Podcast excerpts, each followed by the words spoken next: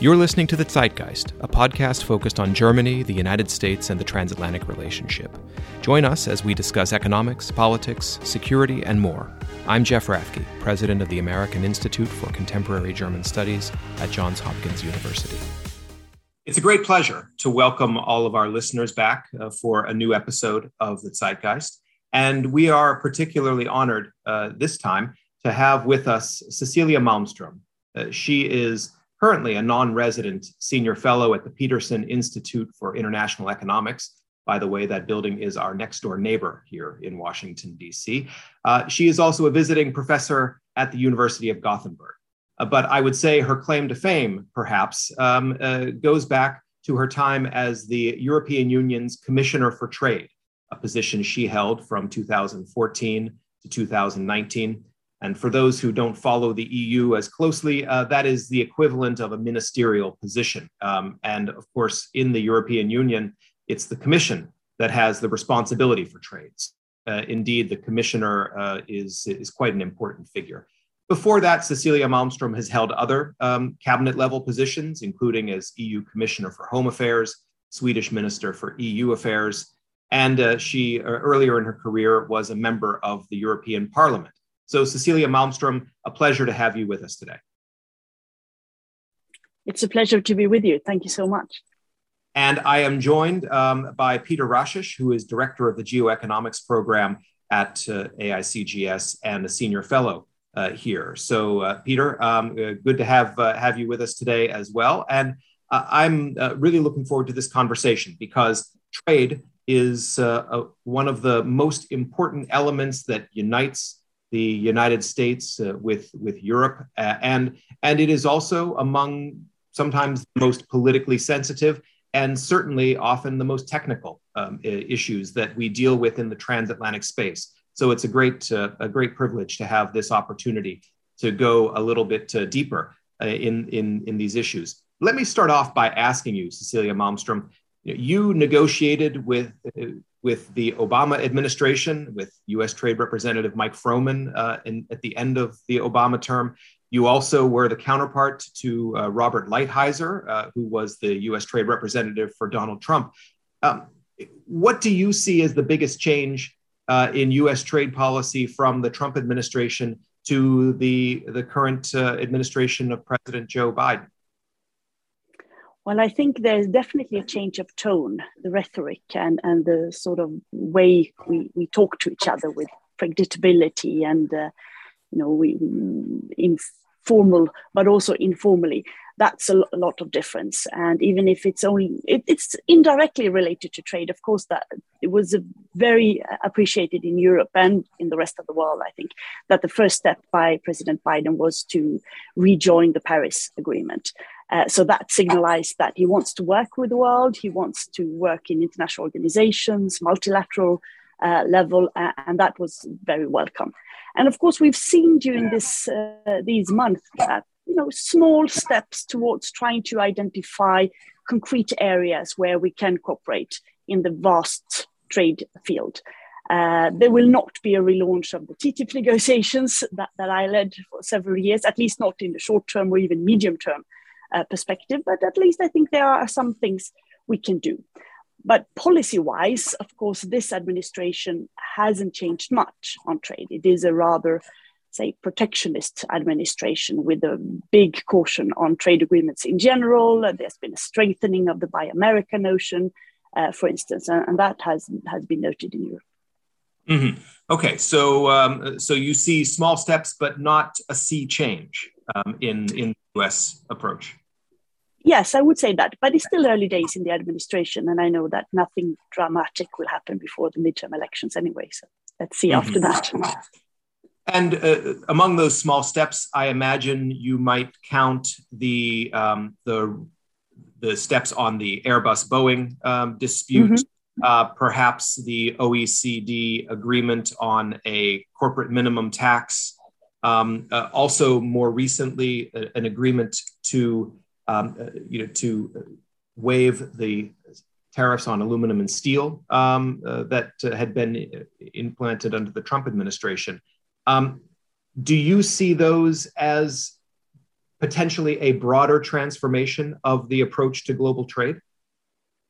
Well, I hope so. I hope this is a, a, an ambition to, to work closely with allies such as the European Union. Uh, the, the, the agreement, or the preliminary agreement on the digital tax in O E C D, is of course a huge success for, for the whole world. Now, it's not really done yet, but if it were to be concluded, this would be a historical agreement. And of course, the change of administration in the U S is very instrumental in that, that agreement. Um, the Boeing and um, and Airbus discussion uh, has been a conflict actually for I think eighteen years. It's filling a whole room with papers in Geneva, in W T O. So it was good that there is a suspension of, of tariff and that there is an agreement to try to find a, a solution to this very, very long dilemma where both continents have sinned and we've made errors, but, but we, we need to, to solve this. On the tariff agreement, it's a preliminary agreement because it's not really solved yet. Uh, we have uh, still uh, T R Qs, tariff rate uh, quotas, and um, well, we need to find a definite solution, but but it's a first step, and we're talking and we're trying to, to identify a way forward. And I think that is very positive. And then, of course, we have uh, the first meeting and the creation of the Trade and Tech Council with all its working group. And that is also an important step in the right direction, I think. Well, let me uh, pick up on that. The, so on the one hand, we've seen the Uh, alleviation of some long-standing disputes, but then the the new uh, E U U S Trade and Technology Council is something different. It's it's not it's it's more positive, more forward-looking. I think it's fair fair to say it's something that's uh, institutional. Uh, I hope you know one can hope in a good way. Um, so it, it's only had one meeting, but it's planned to have another one sometime next spring. What do you think should be at the top of that agenda, and are you are you optimistic that um, the, the Trade and Technology Council can set transatlantic trade relations on a new footing? Well, I think it's a very first important step.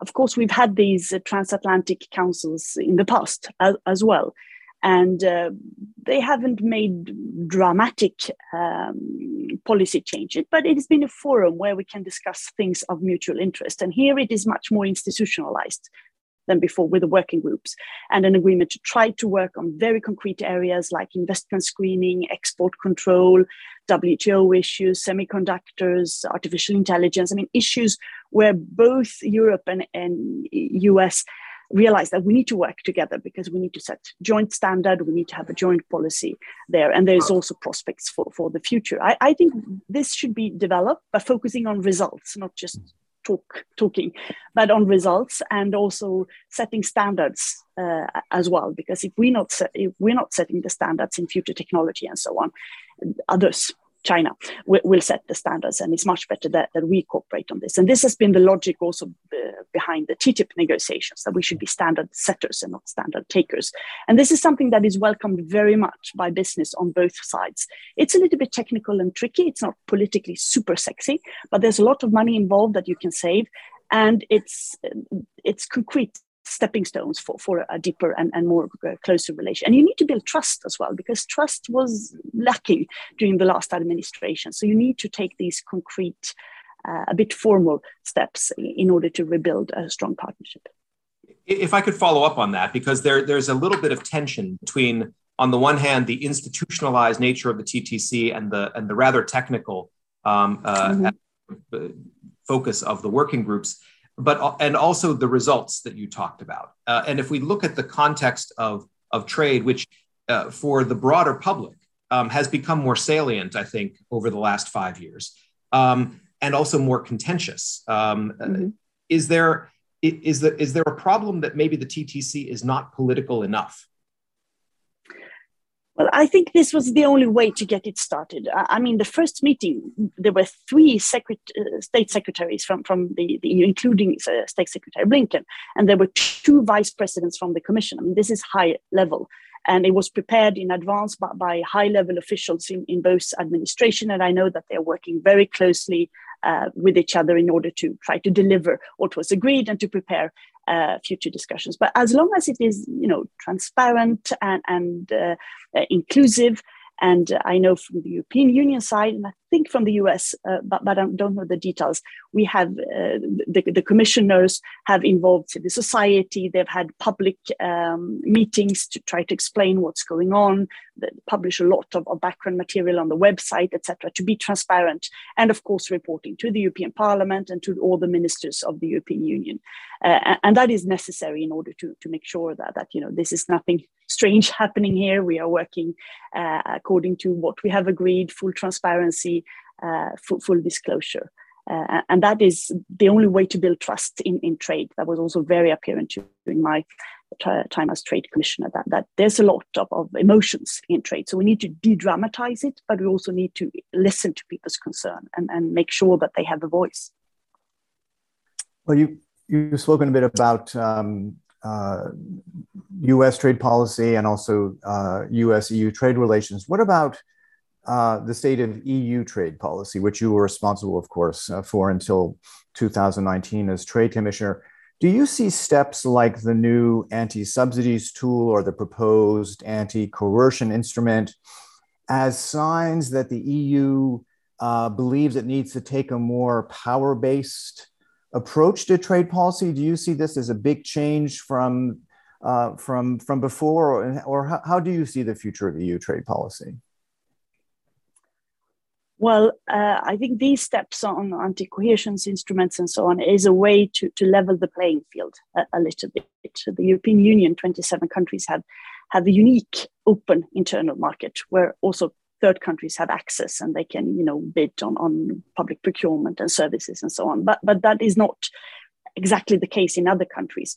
So uh, and and European companies are are discriminated in some countries. Uh, so this is a way to, to level the playing field and to make sure that that you know there are rules that should be expected. We want to be open. We want to be be you know ready for for for an investment and, and cooperation. But the rules need to be followed, and that is also why E U is pushing so hard for reforms in the W T O. We can come back to that a little bit later. But on the other hand, trade policy is one of the most powerful instruments that the E U has, because this is something that is joint. The Commission is responsible, and trade policy is also a way not only to facilitate trade and, and to take away tariffs and regulations and administration, but, but you build bridges, you, you, you sort of create deeper alliances. So it's a very powerful foreign policy instrument that we have with countries such as Canada, Japan, Singapore, uh, Vietnam.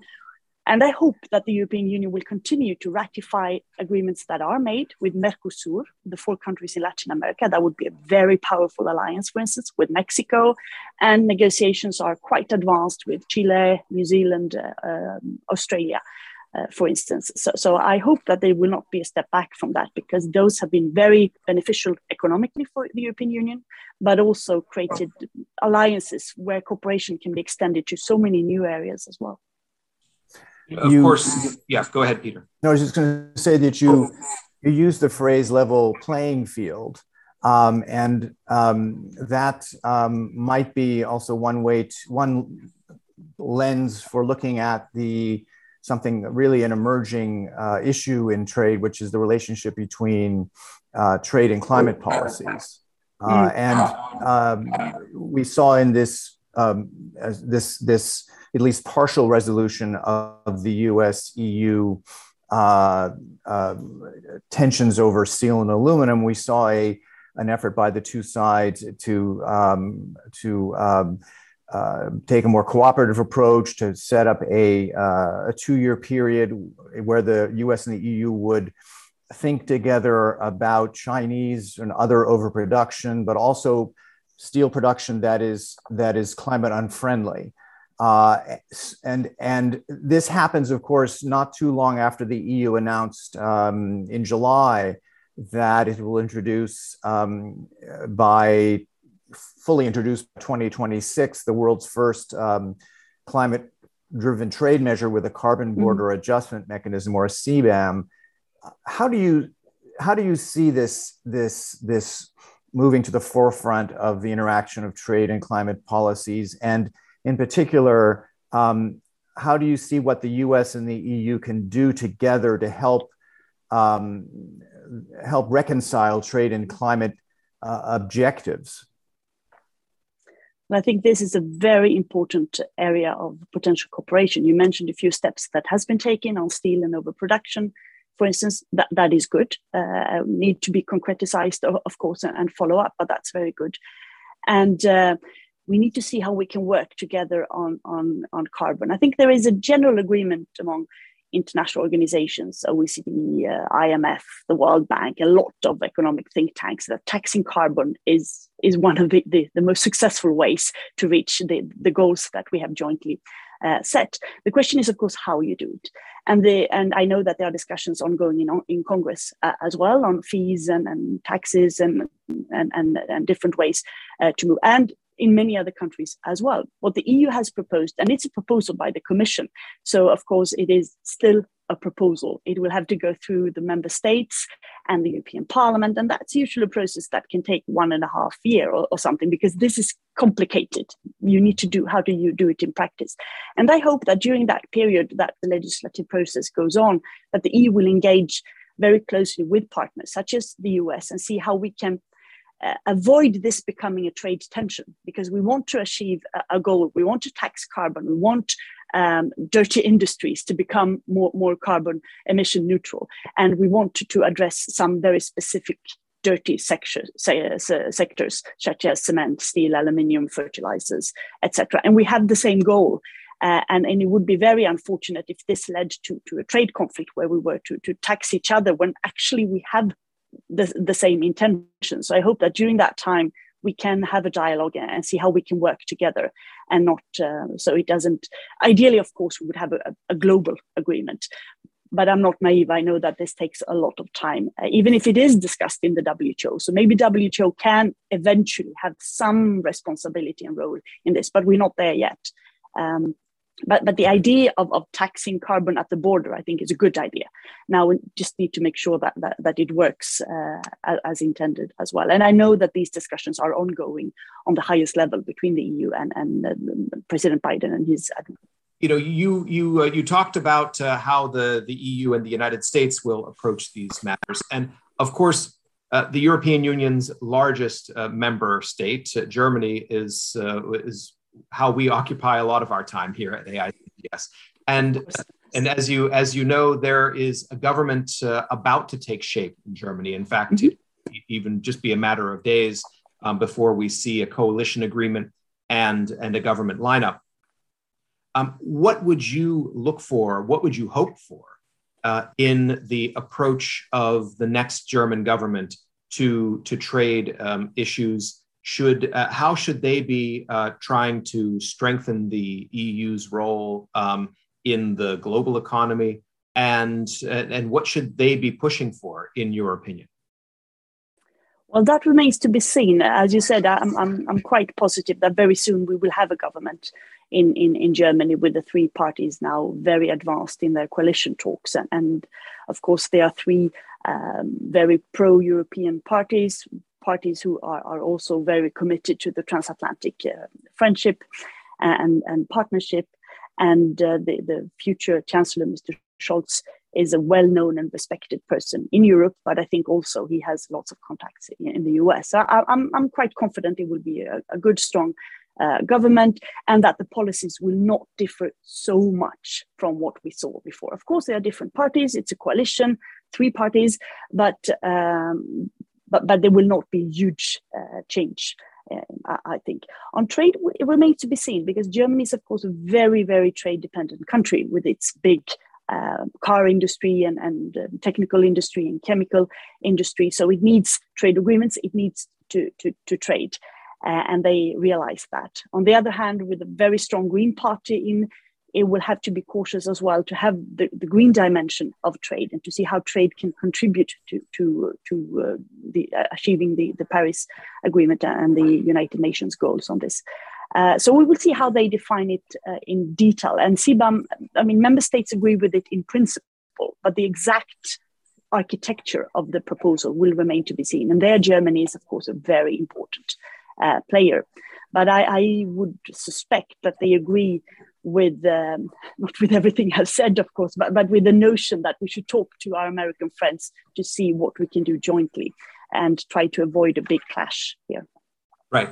And and of course, you know, when we when we talk about China, which I think we'll probably come to in a mm-hmm. moment, um, you know, Germany is uh, among the most you know entangled uh, economically with China, um, and and so in that way, it puts it in some respects at the leading edge of the the dynamics in uh, the E U approach to trade policy. So um, could you say a little more about how you see that, uh, in particular, the, the German uh, China connection, and how does that set the, the agenda or the constraints, perhaps, for the E U's approach?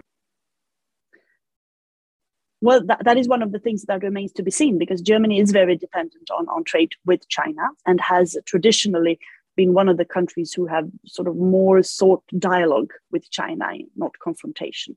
But uh, both the Liberal Party and the Green Party in the coalition have now said that they want a tougher line on China, especially on the human rights issues, and that, yes, we should, of course, trade with China. No German politician can say we should not trade with China, um, but, but that we should also be, be, be tough on, on the human rights aspects and, and the forced labor in the Xinjiang province and so on. And this is also an area where I think there is a potential, if we tread carefully, a potential area where we can cooperate uh, w- with the U S uh, on, on this.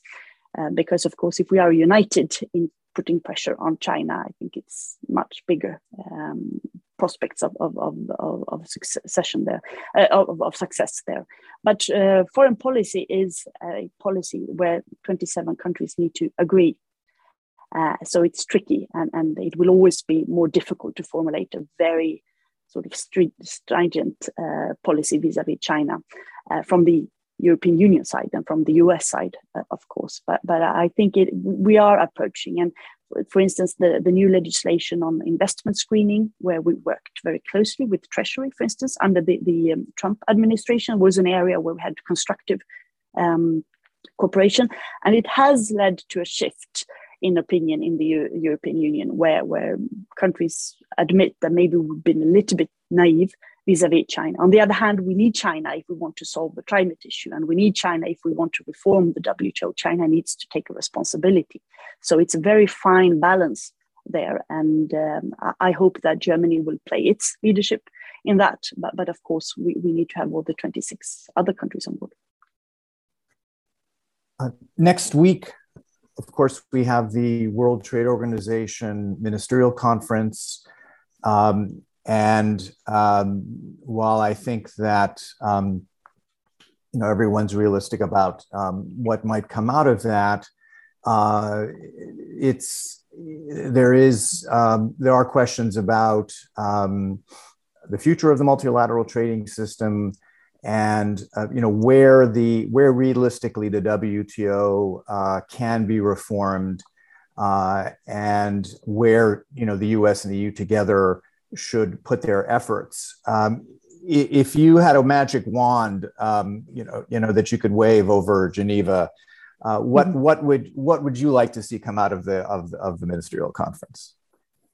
Wow, there's so much to do actually to, to reform W T O. So, so the list is, is very long. I mean, everything from the internal working methods to the decision making and, and making sure that we can move on with some plurilateral uh, agreements, and also ideally W T O taking a stand and a, a role in both health, so that we are better prepared Uh, for the next pandemic, and that, that that vaccine and medical equipment can circulate easier globally, but also on the climate issue that we discussed a couple of minutes ago.